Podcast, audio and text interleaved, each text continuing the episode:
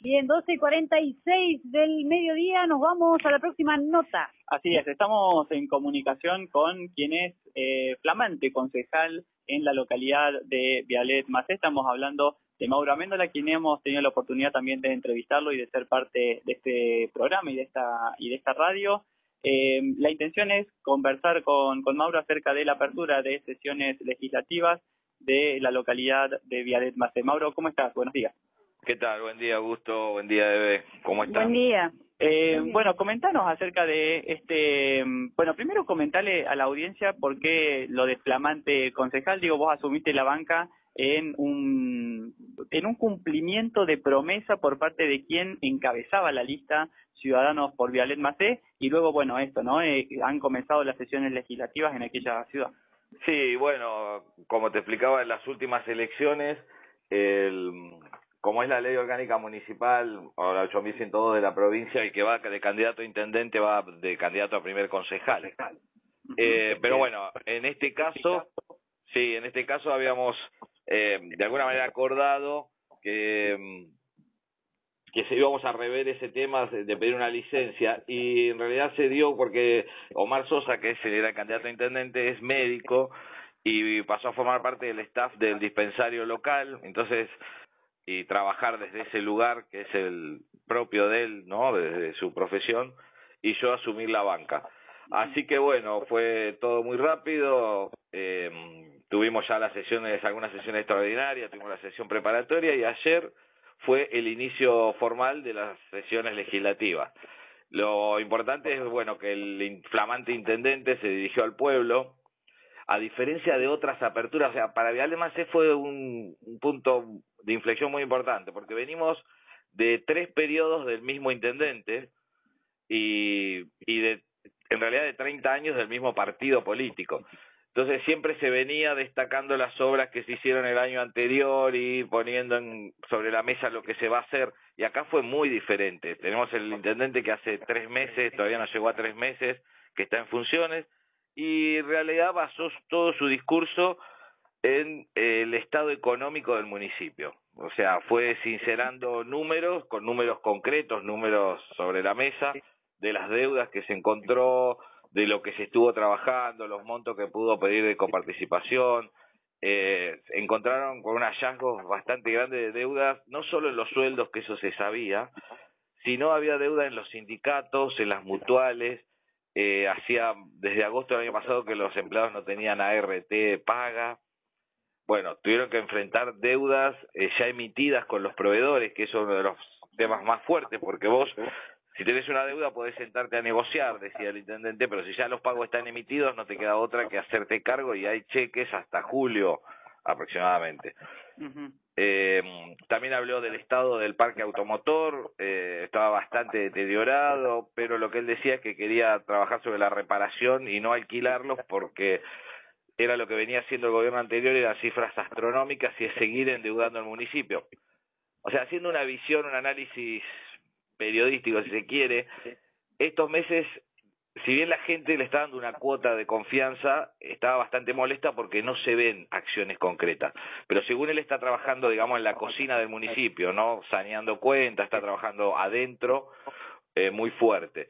Y un punto importante que es para hacerle seguimiento a nosotros desde los medios, de alguna manera, es que hay una auditoría que está trabajando de, la Universidad de Córdoba y él se comprometió públicamente a eh, dar una conferencia de prensa o hacer una asamblea pública para dar los resultados, porque estamos hablando de que hay eh, de, va a haber denuncias, procesos, hay gente que va a ser llamada a declarar, o sea, eh, es bastante importante los hallazgos que está encontrando ahí adentro, ¿no? Bien, entonces podríamos decir de que la, el discurso del intendente de la ciudad de Vialema C se focalizó básicamente en hacer una revisión de la situación integral por la que se encuentra el municipio y esto fue lo que ha estado comentando, si mal no, no, entiendo, en esta apertura de sesiones. Vos eh, obviamente estuviste presente por, por tu eh, lugar como concejal. Digo, ¿cuál ha sido tu apreciación? Y si te parece después podemos escuchar ahí, creo que nos han mandado un audio, digo, lo puedes presentar, pero me interesa que nos plantees eso, ¿no? ¿Cuál ha sido tu apreciación como concejal y representante de los vecinos de la localidad sobre este análisis mm. está haciendo el intendente de la situación integral del municipio. Mira, yo desde mi punto de vista creo que mucho de lo que está diciendo es cierto, mucho lo sabíamos ya que íbamos a encontrarnos con eso. Yo noto que por ahí hay cierta sorpresa en, en lo que él plantea y yo creo que cualquiera que estábamos postulado a cualquier cargo y cualquier función dentro del municipio sabías que ibas a encontrarte con algo así. O sea, no no no me no me sorprende. Por otro lado, entiendo que, que es poco el tiempo, entiendo que sé que los, por ejemplo, los sueldos están al día cuando venían con un atraso de dos o tres meses. No nos olvidemos del famoso cobro de sueldo por bolillero que tuvimos en Vialet. Se pagaron los aguinaldos, se pagaron hasta el mes de febrero, hasta el día. Ese es un dato importante. Después dejó entrever otra cosa que nos dejó algún, un poco preocupados, como que el porcentaje de, ingresos se lo lleva casi todo en sueldos y que él considera que la planta estable es muy grande de, de la municipalidad. No, no quiero pensar, no sé si va a tomar alguna medida o no, lo dejó así como entrever que, que tienen que trabajar sobre ese tema. Y, pero ya te digo, yo creo que tiene una cuota de confianza todavía en los primeros meses. Esperemos que, yo calculo que está trabajando, como te decía, internamente y a partir de marzo, abril, veremos de alguna manera acciones que hasta ahora no se están viendo en la calle, en el día a día, ya sea por la, la pala mecánica que estaba rota, por los camiones que también se rompieron, por falta de mantenimiento, o sea, se fueron dando una serie de cosas que él justificó esa falta de acción que, piden los vecinos. Pero bueno, eh, nosotros desde el Consejo vamos a estar haciéndole seguimiento, pidiendo informes, eh, tenemos ya una carpeta para presentar proyectos, y bueno, acompañaremos a aquellos que son beneficiosos para el pueblo, siempre lo dijimos, venga de la bandera política que venga, lo acompañaremos y eh, trabajaremos para la transparencia, ¿no? Bien. Eh, bueno, comentamos entonces, tenemos un audio para, para comentar, para mm, reproducir en, la radio y para que escuchen los vecinos, no solamente de Villa Carlos Paz, sino justamente de la localidad de Vialema C. Esto es parte de lo que decía el intendente de la localidad de Vialema C en el discurso de apertura de sesiones legislativas de aquella ciudad. Eh, esto lo tenemos reservado porque aún tenemos una auditoría que está trabajando y todavía falta un tiempo para que termine cual va a tener los eh, informes preparados, así como eh, a través de estos informes nosotros vamos a generar una conferencia de prensa ante el pueblo para informar cuál es la situación que se encuentra en el municipio con números finos, con números claros. Eh, a través de esto tenemos muchas investigaciones también que están pendientes, sobre todo sobre irregularidades, sobre cuestiones administrativas también, así que bueno, es simplemente una información para aclarar cómo se encuentra hoy el municipio, creo que es algo que el pueblo lo estaba pidiendo, eh, los concejales también este, necesitaban parte de esa información. Y bueno, pasamos a aclarar que nosotros recibimos el municipio con una deuda general aproximada a los 7.673.000 pesos, de los cuales se debían teníamos sueldos atrasados en 3.507.000 pesos, 181, que eran alrededor de 40 empleados, becarios, deudas de docentes de los meses de octubre, noviembre y parte de aguinaldo. También nos quedó del ejercicio anterior una deuda de eh, pagos emitidos, o sea, pagos a proveedores que todavía se están cumpliendo en estos meses por un pesos teníamos situaciones graves, como eran deudas a los sindicatos, se le debía a los sindicatos mutuales y ART. En el caso de los sindicatos, se debía desde el mes de abril la suma aproximada de 100 mil pesos, de los cuales a los empleados se les había descontado en estos meses y esas sumas no fueron depositadas en los mismos sindicatos. Lo mismo pasaba con las mutuales que era un, total de 78 mil pesos desde los meses de abril. Y la RT también, que nos encontramos con esa sorpresa cuando asumimos que se debía del mes de agosto, lo cual al momento de asumir los empleados prácticamente estaban sin cobertura de este servicio que teníamos. Muchas gestiones importantes, como es el acueducto para el Alemacé, este acueducto que viene desde el río Yuspe, desde Cosquín, que es un convenio simultáneo entre Cosquín, Santa María y Alemacé, es una obra de 140 millones de pesos con un plazo de 30 meses de ejecución a partir del mes de abril, que va a ser cuando eh, se abran los pliegos para la licitación de esta obra. Las bombas que estaban descuidadas. Nosotros cuando las visitamos nos encontramos que no tenían cercos perimetrales, no estaban iluminadas, los tableros estaban abiertos, estaban desprotegidos, por eso se quemaron por las bajas tensiones para poder protegerlas. Haremos con los proyectos un proyecto muy importante que ha sido eh, campaña, que ha sido la creación de los centros vecinales. Necesitamos que los centros vecinales trabajen, que el pueblo trabaje con la municipalidad, que el pueblo también sea nuestro contralor. A nosotros. Fue una promesa que nosotros hicimos a cada barrio. Eh, tenemos gente en cada lugar que está visitando, se están organizando. Distintos partidos políticos han hecho lo mismo. Creo que todos los partidos políticos que hoy comparten la mesa, todos hemos trabajado y creo que todos hemos visto la necesidad de crear estos centros vecinales para que trabajen con el municipio.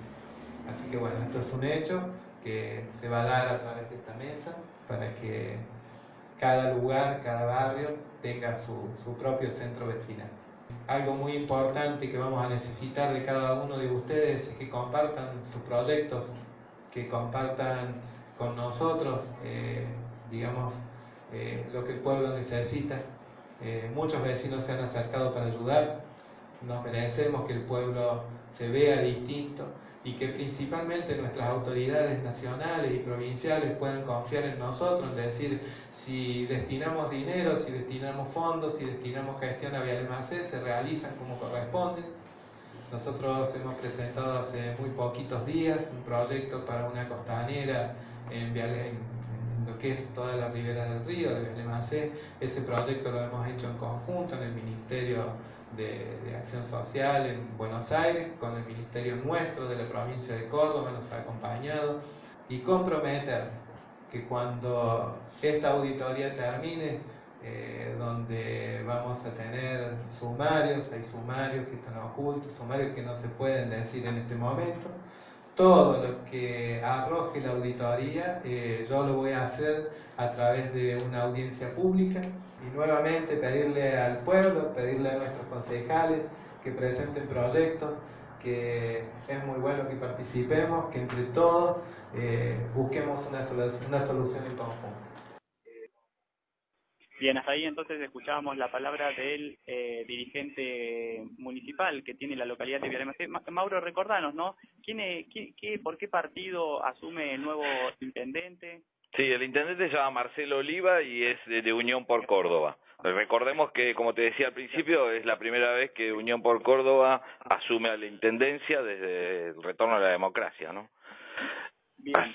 Bueno, entonces, a ver, ¿cuál es la expectativa en vistas a eh, lo que está comenzando en la localidad de Villaremacé luego de 30 años de mm. gobierno de un mismo partido y este, desde la agrupación Ciudadanos por Villaremacé teniendo un lugar en el Consejo de Representantes? ¿Cuál es? Sí, mira, la expectativa es muy, es muy grande, es muy, muy esperanzador porque venimos de otros cuatro años anteriores de de tener dos concejales también dentro del Consejo Liberante y donde se han presentado muchísimos proyectos, se han presentado pedido informes y siempre fueron sistemáticamente rechazados por la mayoría. Acá se ve hasta ahora que hay una apertura al diálogo, hay algunas coincidencias. Nosotros siempre hablamos de la creación de centros vecinales en uno de los puntos de nuestra plataforma, porque no puede ser que con la diversidad que hay de barrios, de problemáticas diferentes y todo, no hay centros vecinales en Vial Macé. Si bien hay una ordenanza que los habilita, siempre hubo trabas o hubo eh, acciones del municipio para trabar la creación. Entonces, es una iniciativa nuestra, es una iniciativa de los otros partidos políticos y del intendente, así que eso lo veo muy positivo. Otro punto que dijo es la creación de un acueducto que se está trabajando a través de la comunidad regional Punilla, con Cosquín, Santa María y Vialet. Tiene un plazo de ejecución de, de 30 meses que va a proveer agua potable, eso también es un punto importante que le vamos a hacer seguimiento porque para que no queden solo en una promesa de apertura de sesiones, ¿no? Así que vemos eh, con esperanza, con muchas ganas y, y, bueno, esperemos que esto se mantenga en el transcurso de, de todo el periodo, ¿no?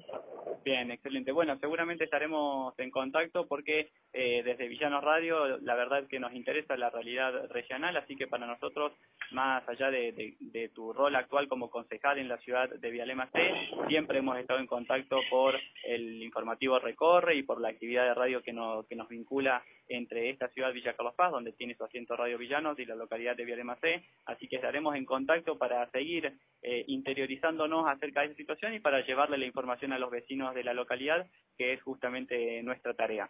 Así Sí. que muchas gracias por... No, no, la verdad que la radio Villano, como te decía, siempre es una radio que acá se escucha mucho. Nosotros tenemos esa falencia en lo que es medio de comunicación. No, no tenemos hoy en día una radio que sea escuchada y Villanos tiene un alcance muy bueno y lo escucha mucha gente, por eso hacemos uso de esta herramienta. Y bueno, estaré desde adentro siendo corresponsal también. Excelente. Bueno, Mauro, muchísimas gracias entonces. Gracias, eh, que tengan un buen día. Nos comunicábamos entonces con Mauro Am-